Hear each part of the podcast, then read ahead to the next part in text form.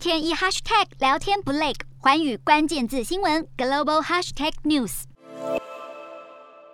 国际间数家知名新闻媒体，包含美国的《华尔街日报》和英国的《泰晤士报》等，近日都遭到骇客攻击，影响到内部员工的电邮与各资安全。这几间媒体都隶属于由媒体大亨梅铎主掌的新闻集团旗下。集团聘请了网络安全公司来调查此事件，发现这次攻击很可能是与中国有所关联。据《华尔街日报》报道，骇客攻击的主要目标是集团内部员工，对外客户与读者用户的数据并没有受到影响。但是，骇客足迹能够追溯到记者电邮与 Google 云端的文件草稿等，让集团十分担心与新闻相关的消息人士保密身份会因此被曝光。中国骇客已经多次被指控对国外记者进行网络攻击。二零一三年，中国时任总理温家宝的家族财富被《纽约时报》曝光后，纽时媒体就遭到网攻，内部有五十三名员工的资安受到影响。事实上，由于部分媒体记者可能掌握了身份敏感或是极有价值的消息来源人士情资，因此时常成为政府骇客或是监控科技的目标。